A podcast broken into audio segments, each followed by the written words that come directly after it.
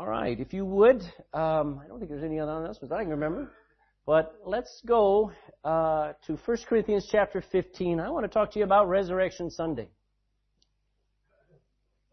1 Corinthians chapter 15.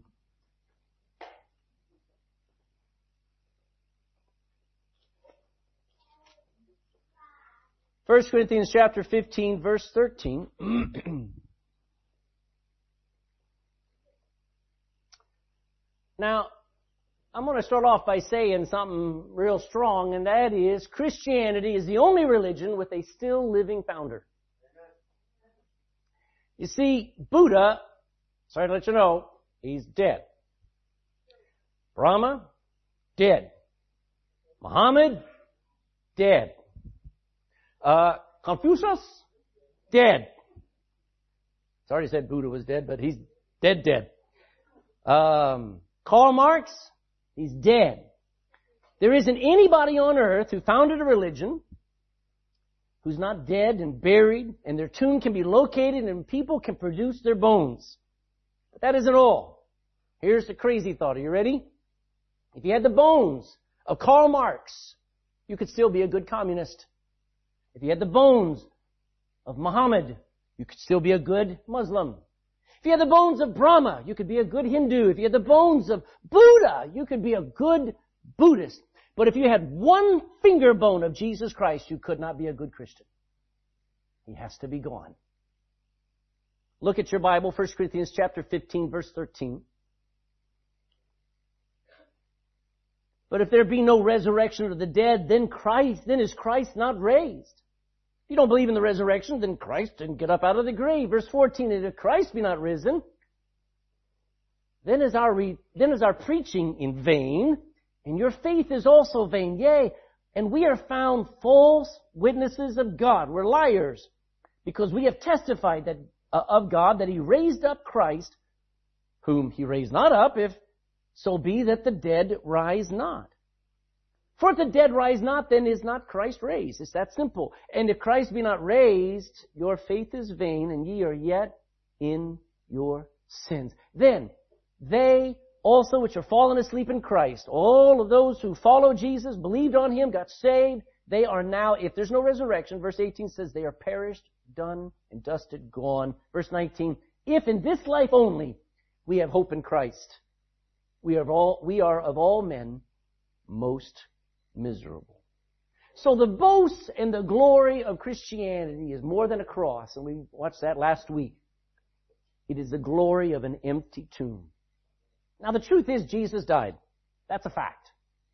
People accept that fact. People wear crosses around their necks. They wear them as, tat, uh, as, as uh, earrings. They wear them as tattoos on their body. They put crosses up in churches. But more importantly than the fact that he died is the fact that Jesus rose again. Now not everybody accepts that fact. Paul said if Jesus not, did not rise from the grave, then we are of men most miserable.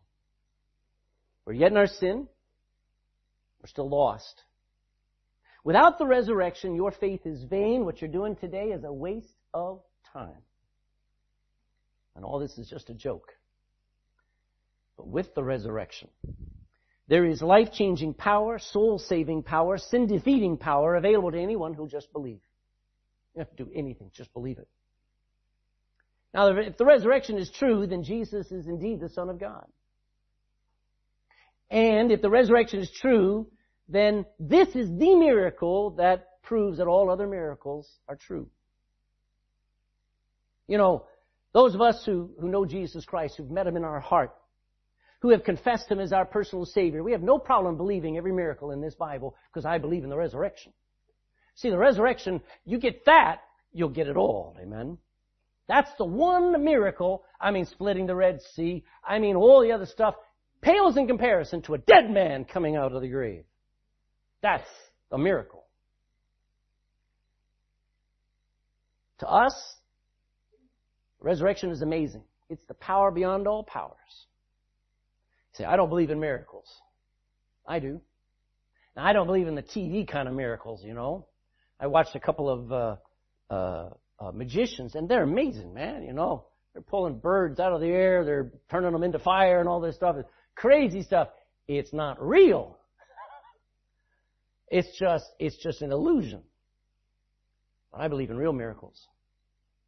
I know the ones, the, the kind of ones that are the dead back to life. The best news this world has ever heard, it got from a graveyard. He is not here. He is risen. Amen. Father, would you just thrill our hearts this morning? Grip our hearts. Don't let anybody in this room just sit on the sideline and say, oh, I don't believe. No, I'm not interested. No, it's not for me. God, that resurrection proves this is serious. This is the most important truth.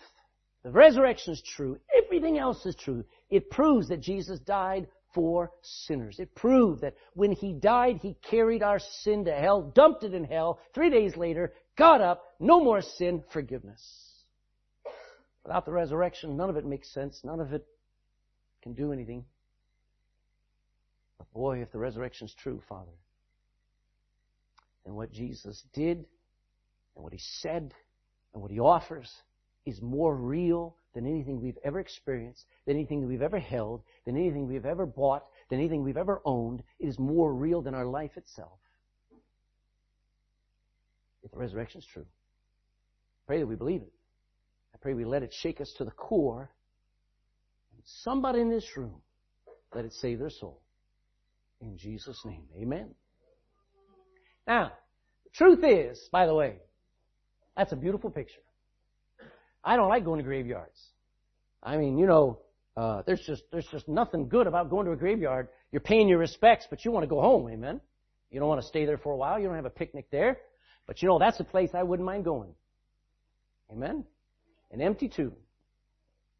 Now, first point I want to say this morning is God gave us the promise of the resurrection. What good is a story if everyone dies in the end? You ever read a book? You know how the, the children's books ends, don't you? And they lived happily ever after. How would you like it if the end of the book you're reading to your son or your daughter and you and they all died?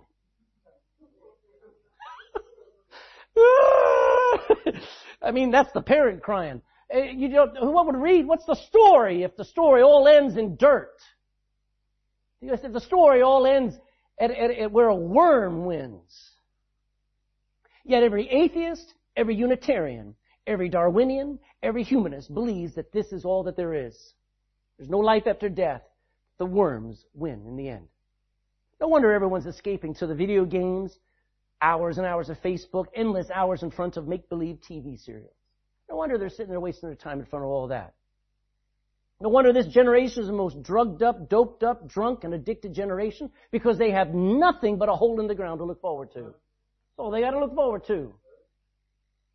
But the resurrection, oh, hallelujah. Resurrection, man.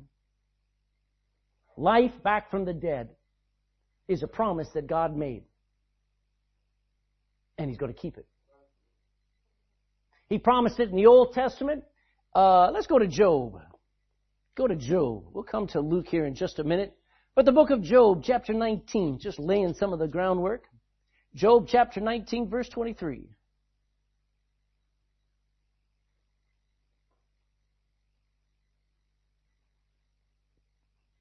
Job 19:23.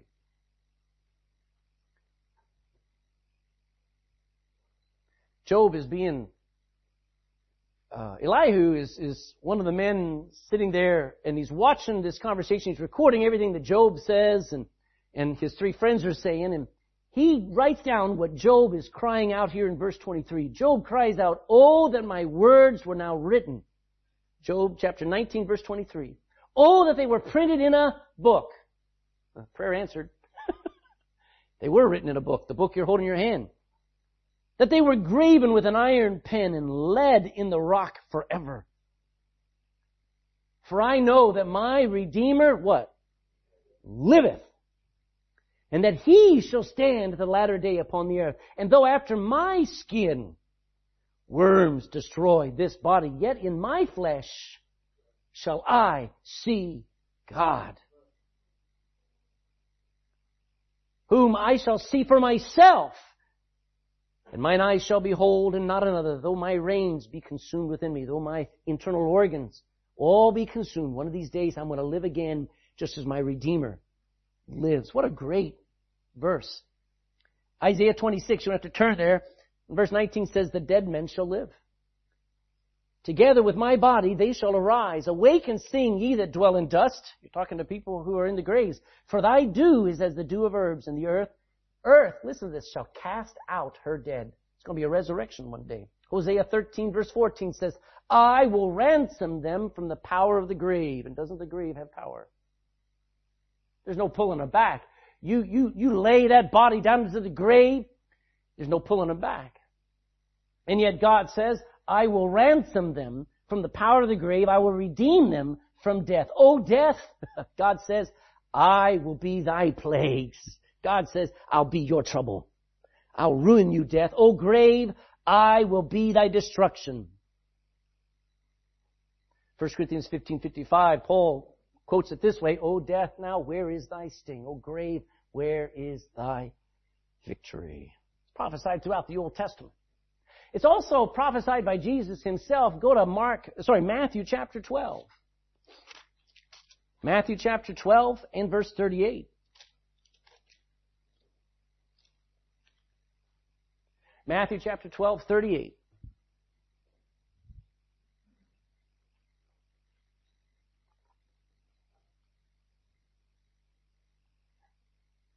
Then certain of the scribes and of the Pharisees answered saying, Master, we would see a sign from thee.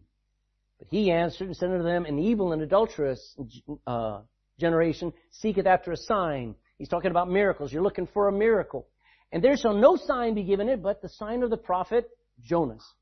For as Jonas was three days and three nights in the whale's belly, so shall the Son of Man be three days and three nights in the heart of the earth.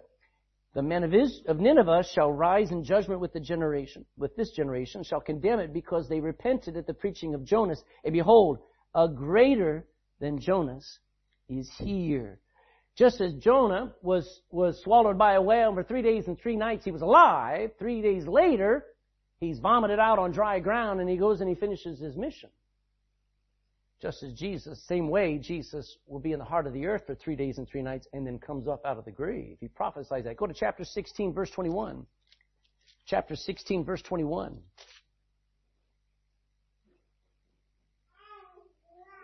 From that time forth began Jesus to show unto his disciples how that he must go into Jerusalem and suffer many things of the elders and chief priests and scribes and be killed and be raised again Notice he talks about, I'm going to Jerusalem, they're going to kill me, but I'll be raised again the third day. He says that over and over and over again. He prophesied, I won't go through all of them, but there, he, he, he, he tells guys, tells everybody, guys, this is what's going to happen. Do you think they believed it?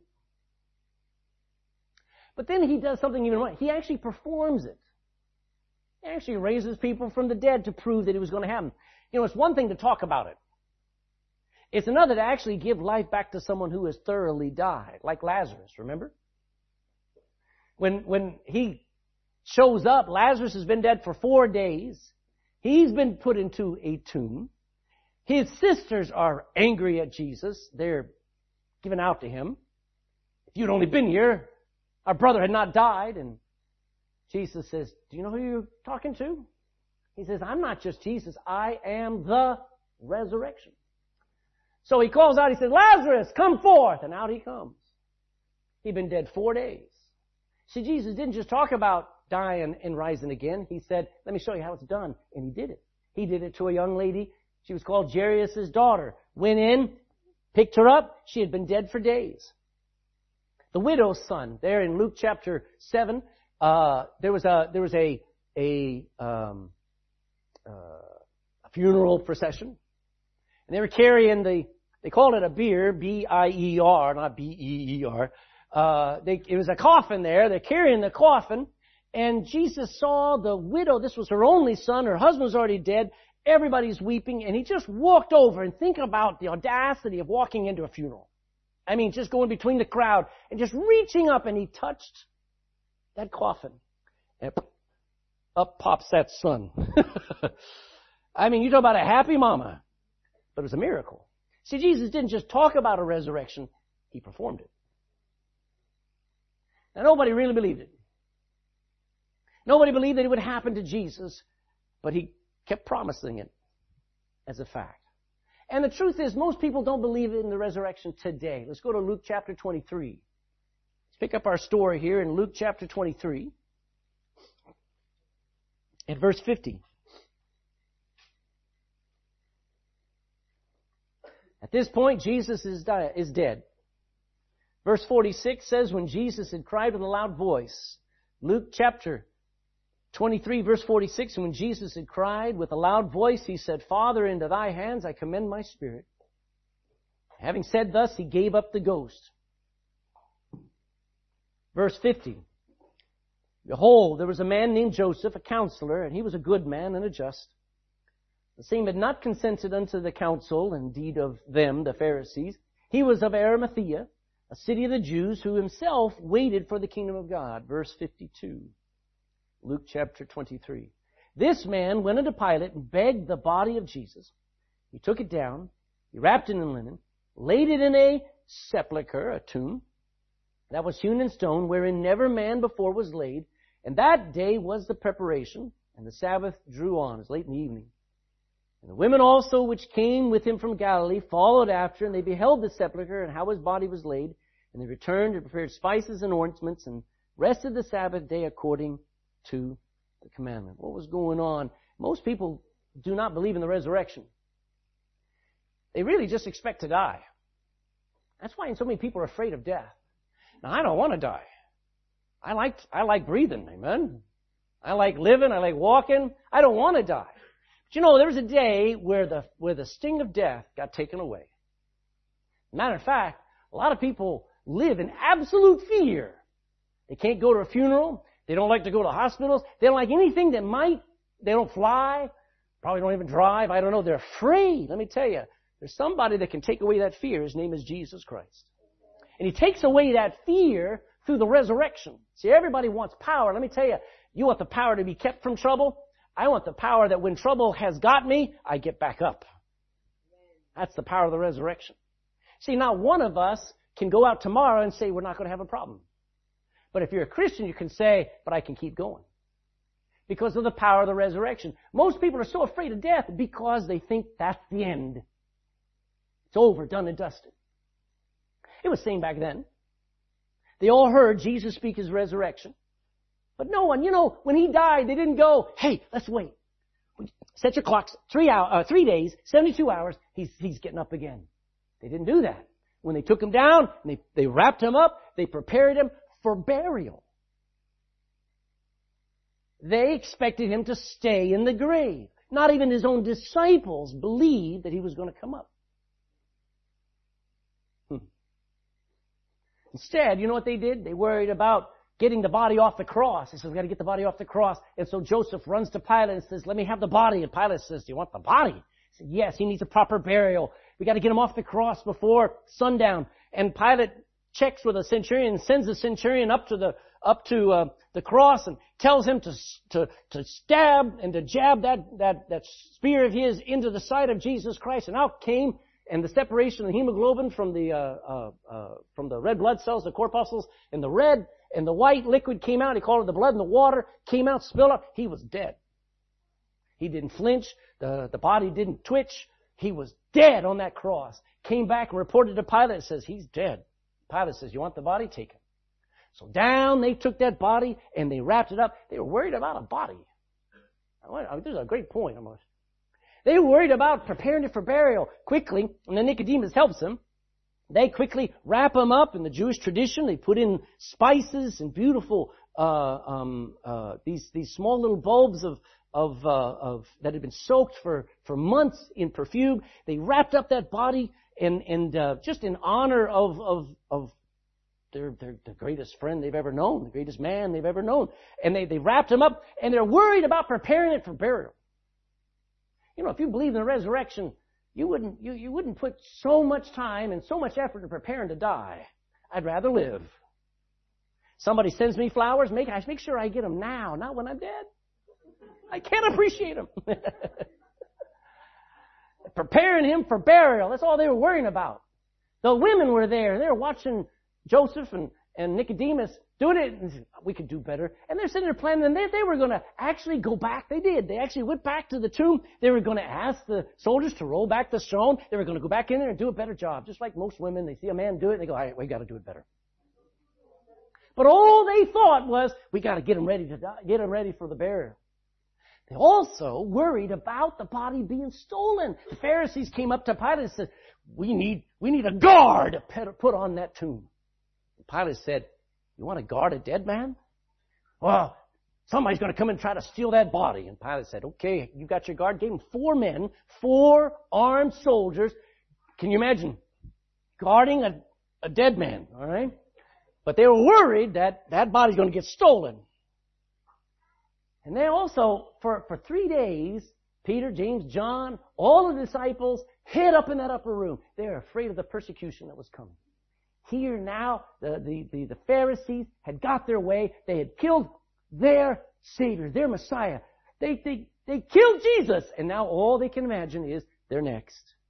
So where do you find Peter, James, and John and all these great disciples? Up in an upper room, trembling. Behind closed doors. What are they worried about? Everything except the resurrection. You know, I got to thinking about that. And um, uh, we spend far too much wor- much time worried about things that God has great control over.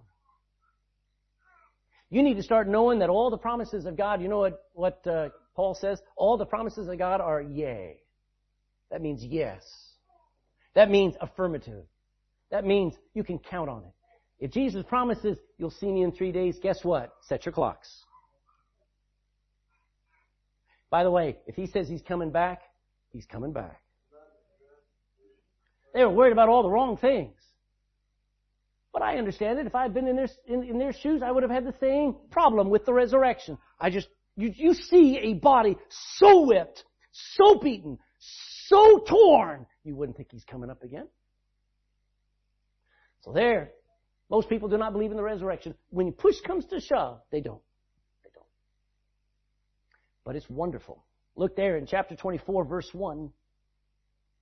Now, upon the first day of the week there Luke chapter 24, now upon the first day of the week, very early in the morning, must have had a time change back then too, maybe. They, the women, came to the sepulchre bringing the spices which they had prepared and certain others with them. And they found the stone rolled away from the sepulchre. And they entered in. Now that's freaky. I mean, you asked me to look inside of a grave early in the morning before the sun is up where I'm expecting a dead man to be, I ain't looking. but in go these women, amen, brave women. They entered in and they found not the body of the Lord Jesus. And it came to pass as they were much perplexed thereabout, behold, two men stood by them in shining garments. They're angels. And as they were afraid, and they bowed down their faces to the earth, they, the angels, said unto them, Why seek ye the living among the dead? Why are you looking for him here? He is not here. Those are the best four words ever spoken. He is not here. I lost my place. Where are we? Six. Thank you. No. Yeah. But, uh, but is risen. Remember how he spake unto you when he was yet in Galilee. He told you he was going to be up. Saying, the Son of Man must be delivered into the hands of sinful men and be crucified and the third day rise again. And they remembered his words. and returned from the sepulchre and told all these things unto the eleven and to all the rest. It was Mary Magdalene and Joanna and Mary the mother of James and other women that were with them, which told these things unto the apostles, these great men, and their words seemed to them as idle tales. Uh, you, you talking to us? You expect us to believe that he's up and about? And they believed them not. Now, I, I just Look, here were some women. Mary Magdalene, Joanna, Mary the mother of James and John, and some other women, and they came to the grave. Just think about it. It's, it's, it's not, it's, it's a great while before dawn, it says. So it may be five in the morning, four in the morning, I don't know what time it is. They have come to, it is dark. Alright, they have no torches. I don't know if the moon's out or whatever, but it is a terrifying, creepy thing to do. But to them, they had to go back to the place they had last seen Jesus. Hmm. At least they were brave enough to go back and be seen as one of Jesus' disciples. Where were the men? You see, Peter no longer, I mean, he'd already failed back in the, uh, just after the garden when somebody says, you're with him, aren't you? And what did Peter say? I am not. What a wuss. What a wimp. That's a, that's, that's a shame. Would you agree? I mean, when he push came to shove, when he should have been standing by that cross saying, I'm with him! He's over cowering over in a corner. These women, they didn't mind. People going, oh, there goes some of Jesus' followers over to the tomb. Yeah, amen. You know, people, they see you pull in and they see you pull in front of our sign. They go, there go some of those Jesus followers. Don't be ashamed. You're following a living Savior. At least they had, they were brave enough to go and be seen at Jesus' tomb. Peter and the other men were too embarrassed, too worried about being a follower of a dead man. Mm-hmm. But the tomb wasn't empty. Sorry, the tomb was empty. Stone was rolled back and Jesus wasn't there. You know, it'd be like, now, I've had to bury my grandfather. I've had a few funerals in my past. And I tell you, when, when, when, when you bury that person, that loved one of yours, and they, they cover it up there with the board or whatever, and everybody walks away, and then you hear that. They put that dirt on there. You walk away, guess what you think? That's it. You come back a few weeks later, you're holding your grandmother's hand or holding your mom's hand and, uh, and, and you, you come back to the grave. Can you imagine come back to the grave and the grave just exploding and it's gone and the body's gone? How would you feel? Where did they take grandpa? the fact he wasn't there shook him up. Can you imagine? Can you imagine just the shock of that? And then two men showing up next to him going, what are you doing?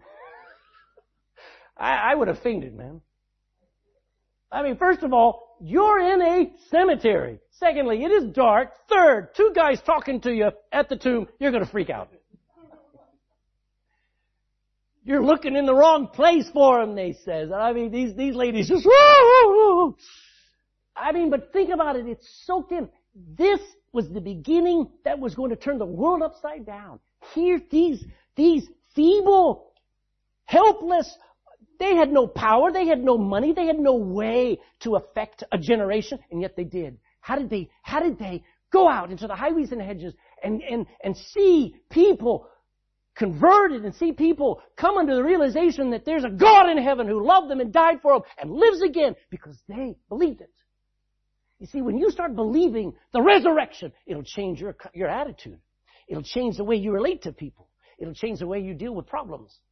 Some people say, how come nothing gets you down? Because I've been resurrected, man. I mean, the life that I now live, I don't live by my own strength anymore. I don't live by my own faith anymore. I live by the faith of the Son of God who loved me and gave himself for me. And he's coming back for me, by the way. Here, these ladies were amazing. They ran, they, they went, and they, they told the apostles, can you imagine them coming in and they, they bang on the door and, who is it? It's Mary! It's Mary! And it's, there are three Marys, by the way. so they open the door and in come these ladies. He's gone! And I mean, Peter going, what do you mean he's gone? Look at the next verse. There in verse 12. Then arose Peter and he did what? He ran to the sepulchre, stooping down. He beheld the linen clothes laid by themselves. I'll talk about that in a second. And then he departed wondering, shocked. He was amazed in himself at that which was come to pass. Now, he didn't fully understand it, and he still didn't quite believe it, but look at what was going on. It was a wonderful event. Would you agree? Man. Now, let me back up here. Let me just remind you, the resurrection is impossible. Don't think that, well, if I die, I'll just, there are people especially back in the early 1900s. Uh, they were called uh, uh, uh, Scientologists. They're not scientists and they're not Christians or anything, but Scientologists. And a woman named Mary Baker Eddy Glover Cleveland, notice she had like seven or eight husbands that she killed off. I'm not sure how it worked. She didn't believe in death. She says, long as I, as long as I never believe in death, I won't die. So she died. But she demanded that if they ever thought she was dead, that they would put a telephone in her coffin next to her. So they waited for weeks. She didn't get up. And when they finally had to bury the decomposing body, they put it in, they dropped the line with the telephone in there, closed up the grave, walked away. They're still waiting for a phone call. You see, there are a lot of people who don't believe in death. They believe that if I ever seem like I'm dead, I'm coming back. Listen, the resurrection is impossible. It just doesn't happen. I know you see, you see people, they bring up these, these electrical paddles, you know. I think my mom had them, but she never used them on the chest. She used them on the rear. Anyway, uh, you know, those electric paddles, you know, they, they, they put some sort of butter on it or whatever. And, and then they bring the guy back to life. That's about after 10 seconds of death or a minute of death, two minutes, four minutes. How about four days? Think about it. It is unbelievable that Jesus would actually be truly alive, the very same God. It'd take a lot of work to repair. Think about it. All the damage done on the cross. His body was proven to be dead. There it was. It would have to be living again. No ventilators, no IV drips, no adrenaline shots, no cosmetic surgery, no organ transplants. He had to be able to stand on his own and look them in the eye and says, it is me. His ripped and torn body would have to be perfectly restored. His heart would have to beat again. His lungs would have to breathe again. His lifeless body would have to be able to walk again. And it was impossible. It was impossible then, and it was impossible now. By the way, 2,000 years later, here we are, and it's still impossible after somebody's dead three days to get him back up again. Yet there he was. Standing literally right in front of them over and over again for the next 40 days, inviting them to place their hand in his side. Remember Thomas? Thomas says, I will not believe unless I put my hand in his side. And Jesus said, alright. And there went Thomas, and he said, my Lord and my God. He said, put your hand in my, my hands, Thomas. What a crazy thing. You know what Jesus has left? Just a few scars to remind us that he really did die. You see, I, I think right now it is an amazing thing to believe that he really is alive. But out in eternity future, after a couple of billion years, I'm going to be needed to be reminded that he did die. And that he died for me. So he's going to keep those scars. When I get to heaven, I won't have any scars. I won't have any limp. I won't have any mental problems. I won't have any eyesight problems. I'll be perfect. But Jesus Christ has kept a few scars to, to keep me humble, to remind me what it costs for me to be able to be with Him. All that was left were a few scars. Now, the proofs of the resurrection. Go to Luke chapter 24 and verse 12 now. Look at this thing that happened here. Then arose Peter, and he ran unto the sepulchre, and stooping down, he beheld the linen clothes laid by themselves. I want you to understand, uh, Jesus was, is proved to be alive, according to Acts chapter 1 3, by many infallible true proofs. And, and get this idea. Peter goes in, he sees, and what would you expect if somebody's gonna, if there's a dead body in a, in a, in a tomb, alright? And that dead body has been wrapped in a cloth, and that cloth has soaked up blood and other bodily fluids. Would you expect that somebody would come along and unwrap it? And then set it aside and then take the body? Somebody unwrapped Jesus though. Because when he looked in there, he saw that outer garment that had been wrapped around, because you remember, that was, they looked like mummies. Right? Not daddies, but mummies. And they, they, they would wrap up that body there with that cloth. But here was the cloth that Jesus had been buried in by Joseph of Arimathea and by Nicodemus, and it was off of him. That was, that was overwhelming to Peter because if you're going to steal a body, you keep the cloth on. It's a proof. See, the tomb is empty. The cloth is off the body. As a matter of fact, it says that the napkin, John chapter 21, or chapter 20, the, the napkin that was on his face, they just, I don't know why they, they did all kinds of different things, but they placed a face cloth on his face as they wrapped it up. Even that was taken off, folded up, if you're rushing to get a body out of a tomb before anybody sees you, you don't fold up the clothes. The greatest proof of the resurrection is that empty tomb. We take it for granted. We take it for granted. Peter and John, they see the proof. Wow, the angel invites them and says, come see where the Lord lay. Take a good look. As a matter of fact, I think for weeks people came up to that tomb and looked inside that, that empty tomb. Here was a massive tombstone that had been sealed and yet it was rolled back. The bandages were rolled up and laid to the side. The face napkin folded and placed to the side. No one could point to the body of Jesus. And believe me, they looked for it. The Roman soldiers did, the Pharisees did.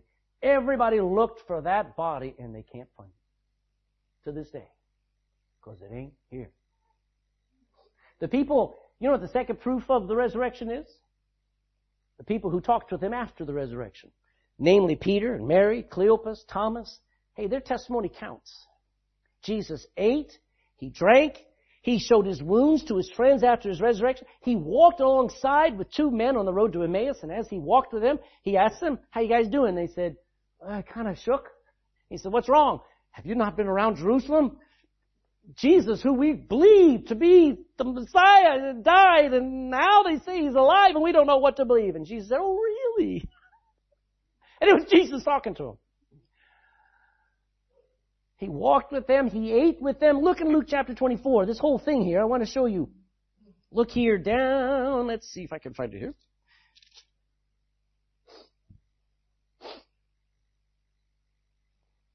And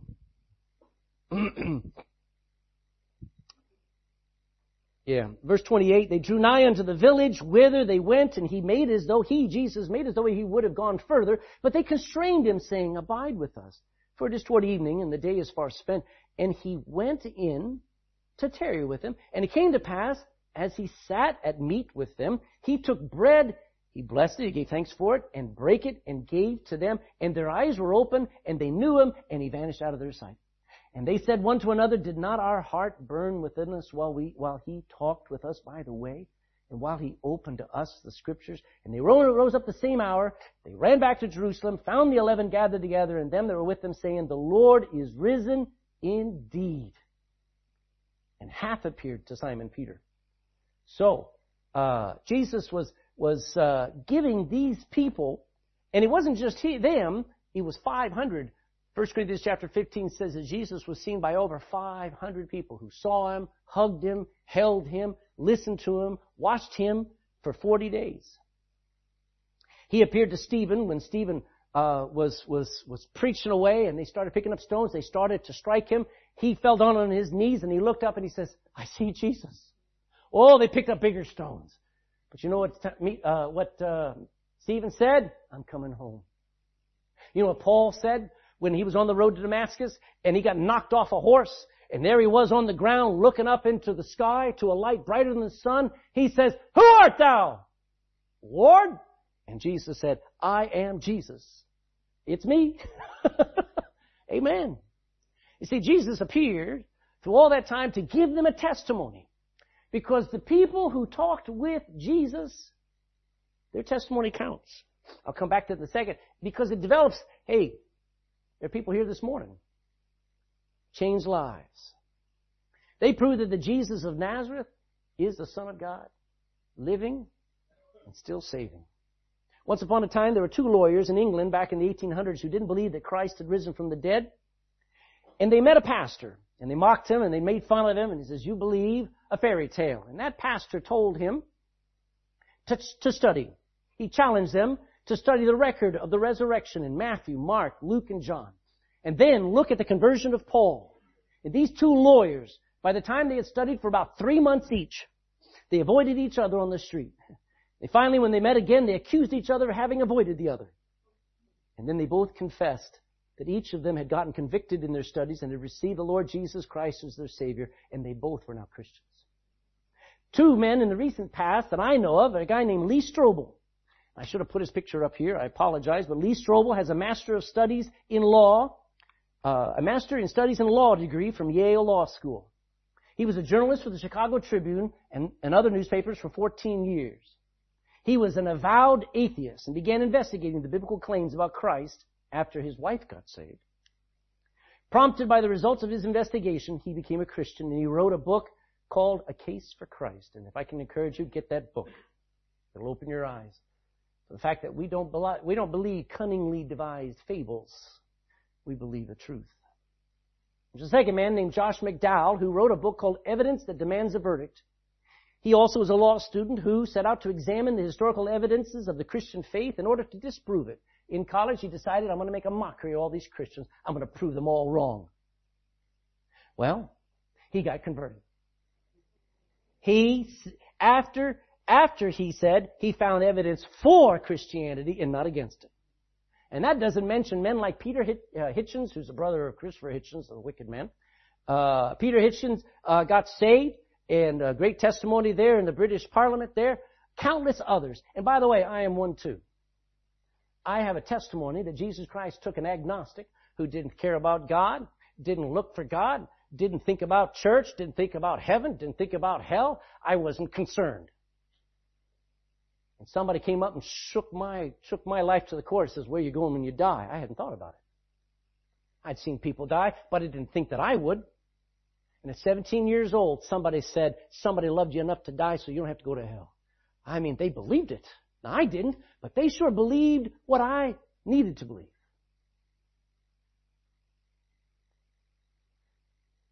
You know, um, uh, that woman, Maureen Smith, I call her my spiritual mom. Uh, she got me to look into the Bible and start testing and finding it out. And believe me, when I picked up, when she handed me a King James Bible, I went, oh, this is too complicated. I can't read this. And I started to look at all the evidence, and I'm glad I did. You see, the greatest testimony that Jesus is alive is a nut like me. I didn't grow up like this. I didn't believe any of this. That book converted me. A woman challenged me to know where I was going when I died, and all I could say is a hole in the ground until I read about Jesus Christ. And I tested it, and I looked at the evidence before there was an internet. the evidence of the resurrection, you think about this for a minute. The evidence for the resurrection will hold up in any court. They say this, if eyewitnesses have given a testimony, and if they have agreed in their testimony, and that testimony has been reduced to writing, and there's no incontrovertible evidence, they use big words in the, in the law, and there's no incontrovertible evidence and no final evidence has been produced to overthrow the written testimony, then the written testimony stands and cannot be disannulled or abrogated. And there has not been any conclusive evidence produced since the resurrection of Christ that he did not rise from the dead. Therefore, in every court, the resurrection stands as true, that Jesus is alive. Don't you sit there and go, well, I don't know. I know most people, most, most Christians live like Jesus isn't alive. Now, the power of the resurrection. You think about a ragtag group of followers like Jesus' disciples who would have been easily and quickly silenced if it had not been the fact that they saw a living Jesus. The resurrection motivated Peter to stand and preach with power on the day of Pentecost, and 3,000 grown up men repented and got saved because he believed Jesus was alive. The resurrection of Jesus was good enough for Stephen to stand and preach and confront the Jews and compel them to believe even though it cost him his life. What nut would go and risk his life for a dead man? I wouldn't. But if there is something more than this life, if this life can end and my life doesn't, then it's okay. Jesus said this, fear not him that is able to kill your body, but fear him who is able to kill both body and soul in hell. I mean, just look at the followers of Jesus Christ. They're the most ragtag, messed up group. They weren't great speakers. They weren't, you know, theologians. They didn't know how to put, you know, everything into a eloquent sentence or a statement or whatever, and yet they turned the world upside down. You know, from the backwoods of Judea all the way to the courts of Caesar, Christianity rocked this world. How did Jesus rise from the dead? Well, he did it by himself. The Bible says, no man takes my life from me. I lay it down and I take it back again. He was going to get up by himself. You hear these guys who claim to be able to resurrect and raise the dead Uh, they don't. And by the way, if the resurrection can work, uh, the greatest resurrection was when the one who was dead got up himself. Jesus is the greatest resurrection of all time. He arose by himself. 1 Peter 3.18 says he got up by the power of the Holy Spirit, not by the power of an adrenaline shot, and he did it by the power of God the Father. Trinity right there. But it was for a great work. What, what does the power of the resurrection have to do with anything? Number one, it was to remove all the curses of Genesis chapter 3. Everything that's wrong in this world, we brought on ourselves because of sin. Jesus fixes through the power of the resurrection. You say, I've got too heavy a burden. Jesus has the strength to carry it because of the resurrection. He can remove every, you say, well, I wish he'd take care of my problem. He is. And one of these days, because this life is but a vapor, our brief time on this planet is nothing compared to eternity. So whatever you're going through right now, whatever you're losing, whatever you lose, is not worthy to be compared with the glory that shall be revealed in us in the future. Because there's life after death. He takes care of all the curses. He restores life in the place of death.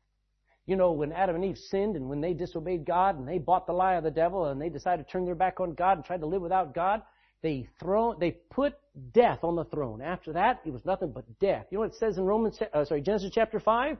So and so, uh, had so many sons and he died. Then so and so he grew and he had so many sons and he died. And he died. And he died. And he died. Death reigned. Jesus comes along and now life reigns. I'm glad for Jesus. You know, uh, that the resurrection proves the deity of Jesus Christ. You see, I'm, I'm a nobody. You bury me in the grave. No, I'm just a man. Somebody comes back out of that grave. That's the Son of God. That's the Son of God. Confucius is not coming up. Buddha's not coming up. Muhammad's not coming up. Because they're not, they're just people. They're just humans. But Jesus, Son of God. It also convinces skeptics. Look at John chapter 20. Go to the next book in your Bible after Luke. Go to John chapter 20. In verse 25.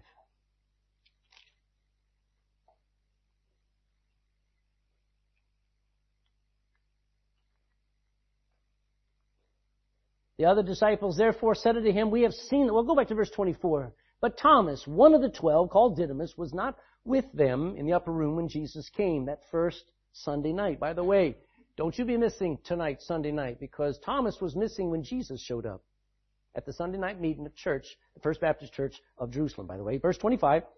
Then the other disciples therefore said unto Thomas, We have seen the Lord. But he said unto them, Except I shall see in his hands the print of, of the nails, and put my finger into the print of the nails, and thrust my hand in his side, I will not believe. That's the mantra of the skeptic. I'm not going to believe until you can show me proof. Well, verse 25, and after eight days, again, his disciples were within, and Thomas, this time he was with them. Then came Jesus, the doors being shut, and he stood in the midst and said, now they're freaking out. They're all going, and he says, calm down, peace be unto you. Then saith he to Thomas, I heard you. Reach hither thy finger and behold my hands. Reach hither thy hand and thrust into my side, and be not faithless, but believing. And Thomas answered and said to him, My Lord and my God. Jesus saith to him, Thomas, because thou hast seen me, thou hast believed. Well, blessed are they that have not seen and yet have believed. What's the power of the resurrection? It still convinces me, even though I have not been able to put my hand in his side and my finger in his hands, I believe. The power of the resurrection convinces skeptics. If you let it, it'll convince you. And lastly, It'll motivate Christians to preach the gospel. Go back, back to Luke chapter 24, and I'm finished. Actually, two more verses. Luke chapter 24, back where we were, in verse 38. What does the, what does the resurrection do for you? Well, it'll save your soul. If you believe it, it'll probably save your family, your, your marriage. It'll save your mind. You say, well, I need my bank account saved. Let it go. Because Money comes, money goes, but your soul is eternal. if you want anything that the power of the resurrection can affect, it'll be the eternal things. Look at Luke chapter 24. And for those of us who are Christians, look at this. Verse 38.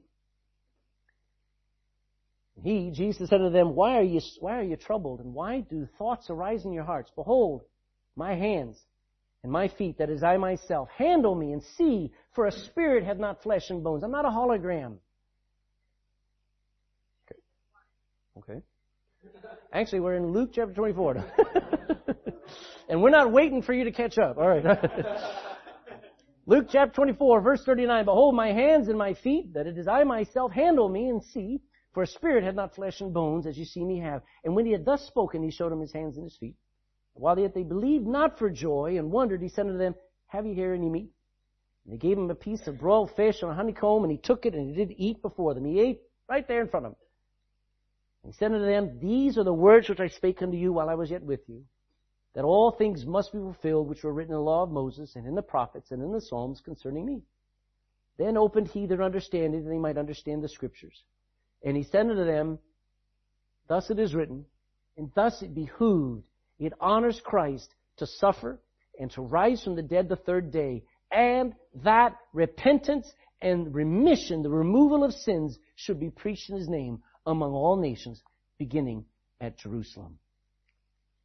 What was the resurrection for? Is to motivate you and me. Motivate you and me to realize, you know what? If I got saved because somebody told me, I need to tell somebody else. Oh, I wish we preached the gospel. What are you talking about? You're probably still talking about Kenny and the water charges. You're probably still talking about Fine Gael and Fianna Fáil getting together for the first time in history and all these things that are going on. You're probably talking about all the wasted things. You know what you need to talk about? He's alive. He's alive. The good news is He died for sinners and you can be saved from your sin. You can, you can rest that when, when you rest your eyes and sleep at, at death, You'll wake up in heaven. You'll wake up with Jesus Christ. Now there's some warnings. Go to Hebrews, last verse. Hebrews chapter 9.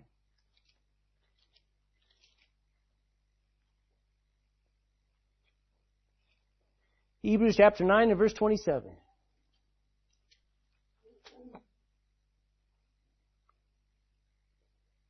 Say, my life is just terrible. Oh, I've got so many troubles uh, you better understand the gospel because troubles have not begun if you're not born again. You see, if the resurrection is true, then there's more to come after you close your eyes in death. Look at Hebrews chapter 9 verse 27, and as it is appointed unto men once to die. By the way, you'll all keep that appointment. You'll all keep that appointment. It is appointed unto men once to die, but after this, what is it? The judgments. You know, most people will believe anything except that Jesus is alive. Uh, the Pharisees paid those Roman soldiers to say that somebody came and stole the body of Jesus, even though it was ridiculous.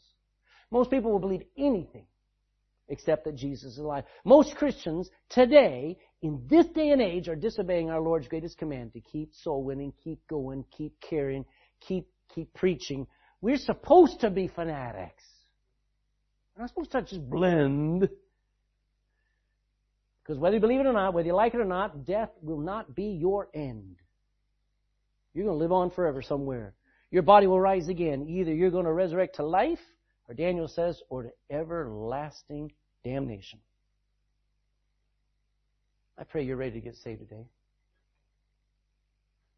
See, saved from what? Saved from the wrath to come. You got enough sin on your record to put anybody away for eternity. Don't you say you're a good person? You may be better than me, but you're not good enough. You know what you need? You need Jesus Christ. You ready to get saved? You know what? You've been coming to church. Uh, you say, who are you talking to? Anybody. Somebody in this room, several of you, coming to church week after week, week after week, week after week, week after week. You put it off, put it off, put it off. Today's the day. Now is accepted time. This is your chance. You say, why is it so important? Because if you don't act on it, you may not have tomorrow. And by the way, I know this, the longer you wait, the harder it is to get your heart motivated. The heart only gets harder the longer you resist the Holy Spirit. The resurrection carries a weight with it. Don't wait before it's too late. Because there is going to be a resurrection death out in the future. Yeah. I just know that my destiny is fixed. Jesus fixed it for me. The best news this world ever heard came from a graveyard. He's not here. but He's written. God gave us the promise of the resurrection. We didn't make this up. I found it in a book. Most people don't believe in the resurrection today, but when you read it, it is wonderful. Why? Because it's impossible. I mean, if it was easy, everybody would be coming up out of the grave. Hospitals would be out of business. But you've been given several infallible proofs for the resurrection. I'm just waiting and begging God for you to want to experience the power of the resurrection in your soul today, in your spirit, in your life, and in your home.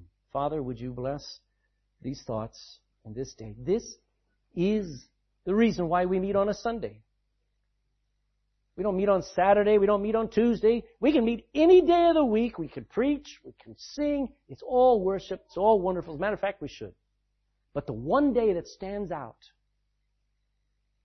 is the first day of the week because that's when Jesus rose from the dead.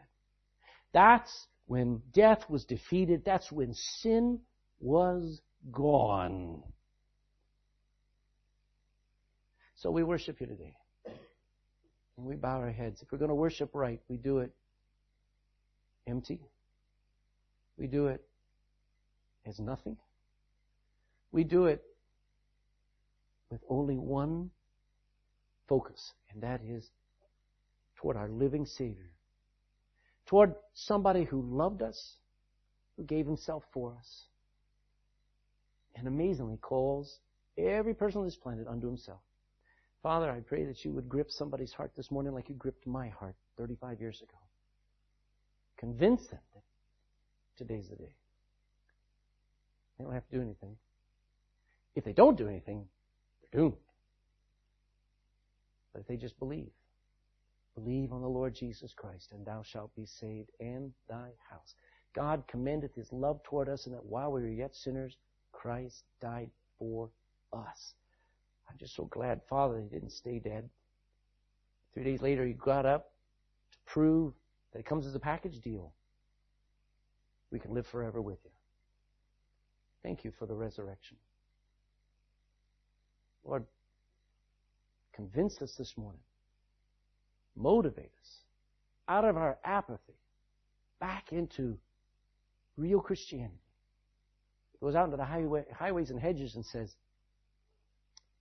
my Savior's alive. I serve a risen Savior. I want to live for Him now. Pray we make that commitment for soul's sake, for your Son's sake. In Jesus' name, amen.